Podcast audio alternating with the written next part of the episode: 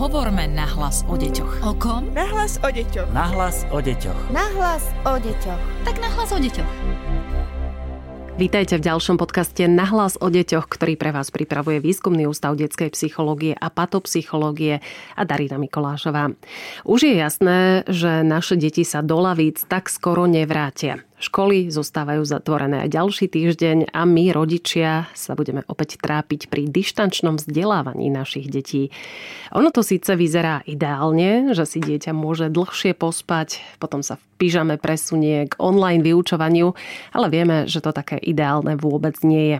Rozprávať sa o tom budem dnes so psychologičkou Výskumného ústavu detskej psychológie a patopsychológie Beatou Sedláčkovou. Vítajte. Dobrý deň. Hovorí sa, že krátkodobé odlúčenie žiakov nevadí. Teraz sú však doma niektoré deti od oktobra a predtým boli doma aj na jar. Aké dopady môže mať takéto dlhodobé odlúčenie? Čo všetko spôsobuje? My si práve tie dlhodobé dopady ešte nevieme úplne predstaviť. Momentálne akoby hasíme to, čo je teraz akutné. Myslím si, že s dlhodobými následkami sa budeme ešte veľmi dlho vysporadúvať, pretože deťom veľmi chýbajú sociálne vzťahy. Škola pre nich predstavuje spoločenstvo sociálne, deti niekam potrebujú patriť a byť súčasťou nejakej sociálnej skupiny. Preto online vyučovanie nedokáže nahradiť plnohodnotne práve vzájomnú interakciu v triede, vzťahy medzi učiteľmi a žiakmi a najmä medzi žiakmi navzájom. My, psychológovia, očakávame výrazný nárast klientov po skončení tohto obdobia.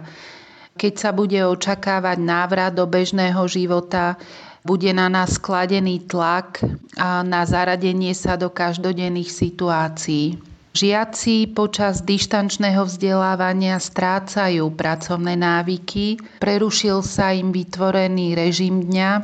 Vieme o tom, že mnoho detí sa vzdeláva v posteli a v pyžame, pokiaľ si nemusia zapnúť kameru.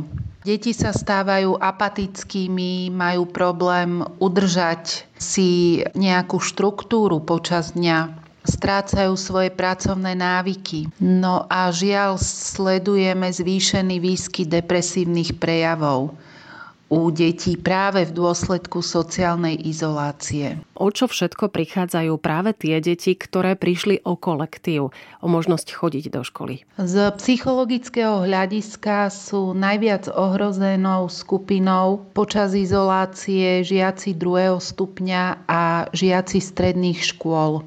To sú deti, ktoré by sa mali prirodzene vzdialovať rodičom, hľadať e, vlastné cesty životom a budovať vlastnú autonómnu osobnosť. Miesto toho sú však nútené deti byť dlho s rodičmi v uzavretom priestore a práve voči rodičom by mali rebelovať prirodzeným spôsobom a miesto toho s nimi trávia všetok svoj čas preto ťažko aj príjmajú potrebnú pomoc a podporu od rodičov.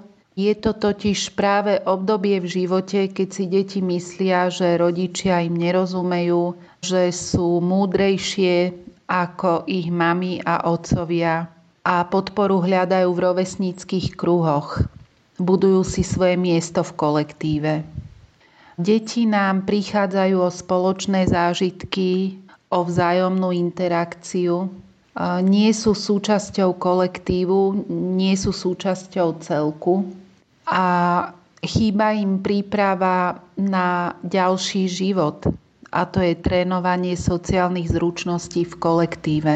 Potom tu máme maturantov, ktorým je ľúto, že prichádzajú o ten posledný maturitný ročník. A celkovo si treba uvedomiť, že tento čas deťom nikto nevráti a to poškodenie môže byť naozaj nenávratné. A deviatáci a maturanti cítia aj obavy z budúcnosti. Budúcnosť je akoby nejasná pre nich, nevedia, čo s nimi bude, akým spôsobom budú prebiehať príjmacie skúšky, a chýba im aj motivácia pripravovať sa. Aktuálne viaceré deti nechodia ani do škôlky. Môže sa aj to negatívne podpísať na ich vývoji? Deti z materských škôl nie sú doma až tak dlho A vo funkčnej rodine nepredpokladáme u nich problémy v dôsledku izolácie.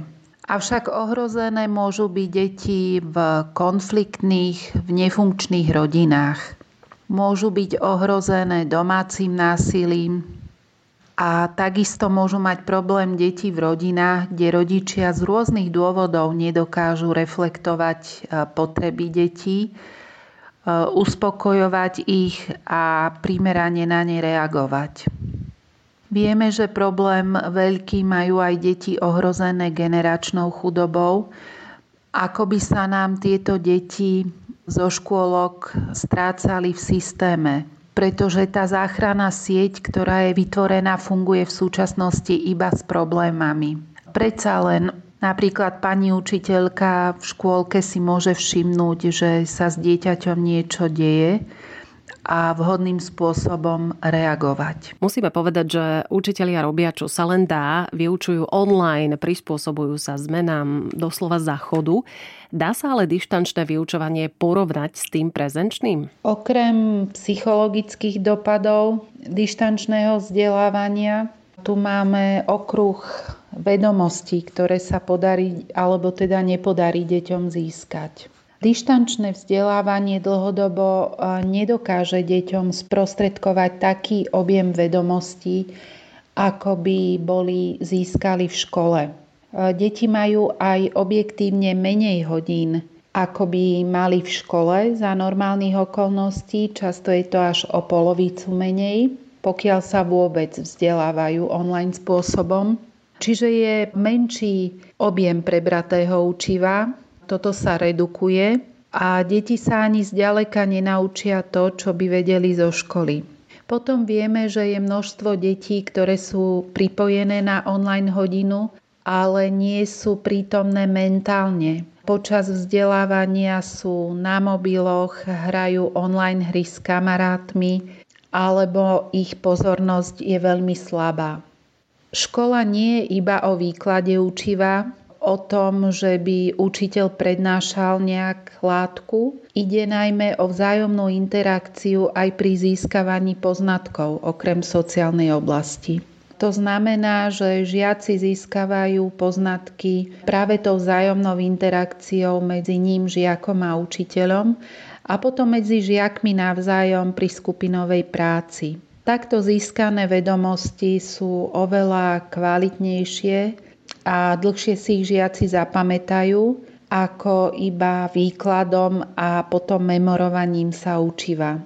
Online vyučovanie vyžaduje od detí obrovskú sebadisciplínu, ktorú nie všetci žiaci sú schopní disponovať a nesmieme zabúdať ani na stále veľký počet detí, ktoré sa nám nevzdelávajú vôbec. Ide o deti z marginalizovaných komunít, deti žijúcich v chudobe. Bez potrebného technického zabezpečenia sa nevzdelávajú a ich šance na dôstojný život bez vzdelania veľmi dramaticky klesajú. Zaujíma ma, či má dištančné vyučovanie aj výhody. V tomto momente si myslím, že mm, dopad negatívnych dôsledkov ďaleko prevýšil pozitíva alebo prípadné výhody dištančného vzdelávania, ktoré sme spomínali na jar. Vnímam pozitívum to, že deti sa vôbec nejakým spôsobom môžu vzdelávať, že pokračujú aspoň v obmedzenej miere v preberaní učiva. Avšak každý jeden deň, ktorý sú deti nútené zostať doma, sa problémy, ktoré sme spomínali, zhoršujú a prehlbujú. Hovorilo sa o tom, že introvertným deťom môže práve dištančné vyučovanie vyhovovať. Myslíte si to tiež ako psychologička? U introvertných detí, detí úzkostných, predpokladáme, že sa problémy budú kumulovať a budú narastať. Myslím si, že aj keď deti tvrdia, že im to takto vyhovuje, nie je to v poriadku. Z psychologického hľadiska, ak sa vyhýbame nejakému podnetu, v tomto prípade škole, podnetu, ktorého sa bojíme, je nám nepríjemný. Čím dlhšie sa mu vyhýbame, tým sa problém viac fixuje, prehlbuje a celá situácia sa zhoršuje. Myslím si, že aj introvert potrebuje kolektív a vhodným spôsobom si v ňom trénovať sociálne zručnosti. Potrebuje byť medzi ľuďmi, pretože my deti výchovou pripravujeme na život. Čiže v budúcnosti budú fungovať v rôznych spoločenských skupinách, či už v pracovných, rodinných, voľnočasových a deti sa nenaučia fungovať sociálne a spoločensky vhodným spôsobom tak, že budú doma. Skôr môžeme očakávať problémy v sociálnej oblasti potom. Často počúvame v tejto dobe otázky typu, čo nám to vyrastie z detí, ktoré sú takto dlhodobo doma, dlhodobo na dištančnom vzdelávaní.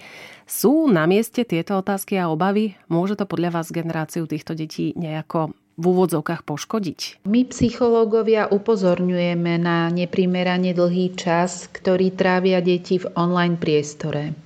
Sú deti, ktoré sú v online priestore na rôznych zariadeniach v podstate non-stop okrem spánku. A často je to aj 16 hodín denne. Čiže im skončí vyučovanie, aj počas online vyučovania môžu byť na mobile a hrať súbežne nejakú počítačovú hru a potom hrajú ďalej až do noci alebo sú na mobile. Počítačové hry sledujeme skôr u chlapcov, ktorí si takýmto spôsobom nahrádzajú chýbajúce sociálne kontakty. Na mobiloch četujú skôr dievčatá dlhodobo, a tiež sa snažia takto si nahradiť osobný kontakt cez ten mobil. Pravdou však je, že čas strávený v online priestore nadobúda patologické rozmery a my nevieme odhadnúť, čo to urobí s touto generáciou detí. Premýšľam aj nad zdravotnými dôsledkami. Veľa detí nechodí vôbec von, a do popredia sa tak dostáva otázka ich imunity. Deti sa stávajú rezignovanými, apatickými, ako sme spomínali, depresívnymi.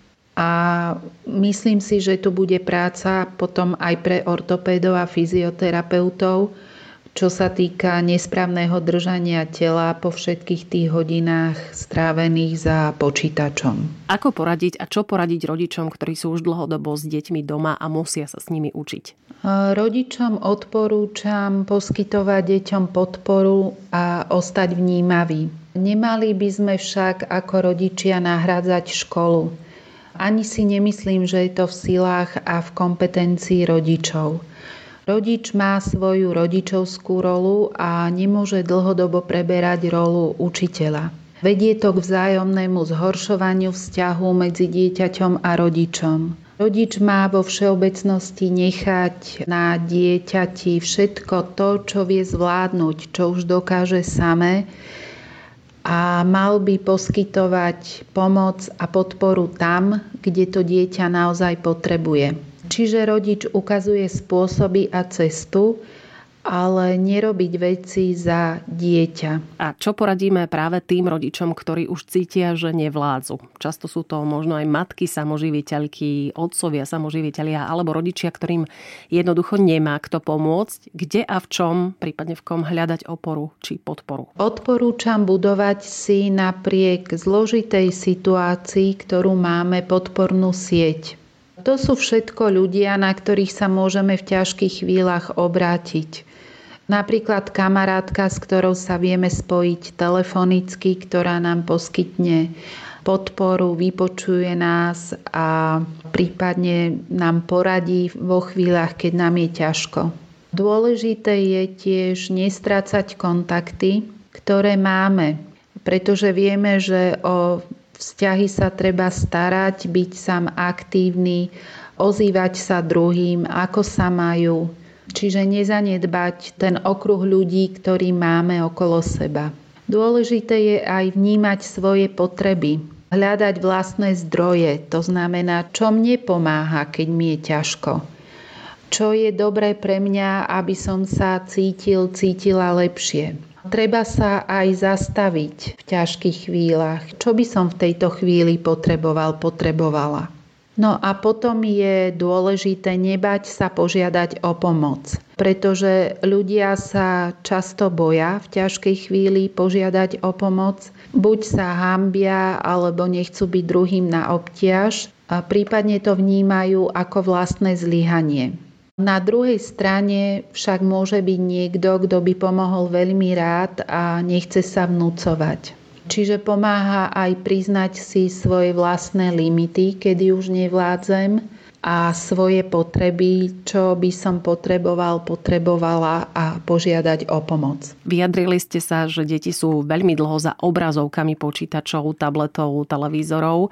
Ako to môžeme kompenzovať? Dá sa to v tomto čase vôbec? Veľmi odporúčam nezabúdať na športové aktivity, ako sa len dá a zaradiť pobyt vonku za každého počasia, samozrejme v súvislosti s epidemiologickými opatreniami a nariadeniami, ale nezabúdať na toto. Čiže neostať doma pasívny a pokúsiť sa nastaviť v rodine pravidlá ohľadom používania všetkých technických zariadení, zaviesť čas, kedy sme úplne bez technológií. U detí v adolescentnom veku málo fungujú príkazy, zákazy. Mali by sme sa čoraz viac snažiť dohodnúť nejakým spôsobom. Čiže do tejto fázy začleniť aj deti, aby sa vyjadrili, akú majú predstavu, akým spôsobom bude rodina, čo sa technológií fungovať. Potom môže byť užitočné oprášiť napríklad spoločenské hry v rodine, čiže tiež je to taký čas, ktorý trávime mimo online priestoru. Spoločné stolovanie bez mobilných telefónov, kedy sa naozaj rozprávame a úprimne sa zaujímame jeden o druhého. V rámci epidemiologickej situácie, ako sa len dá, odporúčam udržiavať aj reálne vzťahy a zostať čo najviac v kontakte s realitou. To bola psychologička Výskumného ústavu detskej psychológie a patopsychológie Beata Sedláčková. Ako sa vám a vašim deťom darí pri dištančnom vyučovaní a vzdelávaní? Dajte nám vedieť o tom, ako to zvládate. Ak máte akékoľvek otázky, s ktorými by mohli pomôcť naši odborníci, píšte na nahlas o deťoch zavinač woodpub.sk. Ďalší podcast Nahlas o deťoch tu bude opäť o týždeň. Podcast Nahlas o deťoch realizujeme v rámci národného projektu štandardizáciou systému poradenstva a prevencie k inklúzii a úspešnosti na trhu práce. Projekt sa realizuje vďaka podpore z Európskeho sociálneho fondu a Európskeho fondu regionálneho rozvoja v rámci operačného programu Ľudské zdroje. Hovorme nahlas o deťoch. O kom? Nahlas o deťoch. Nahlas o deťoch. Nahlas o deťoch. Tak nahlas o deťoch.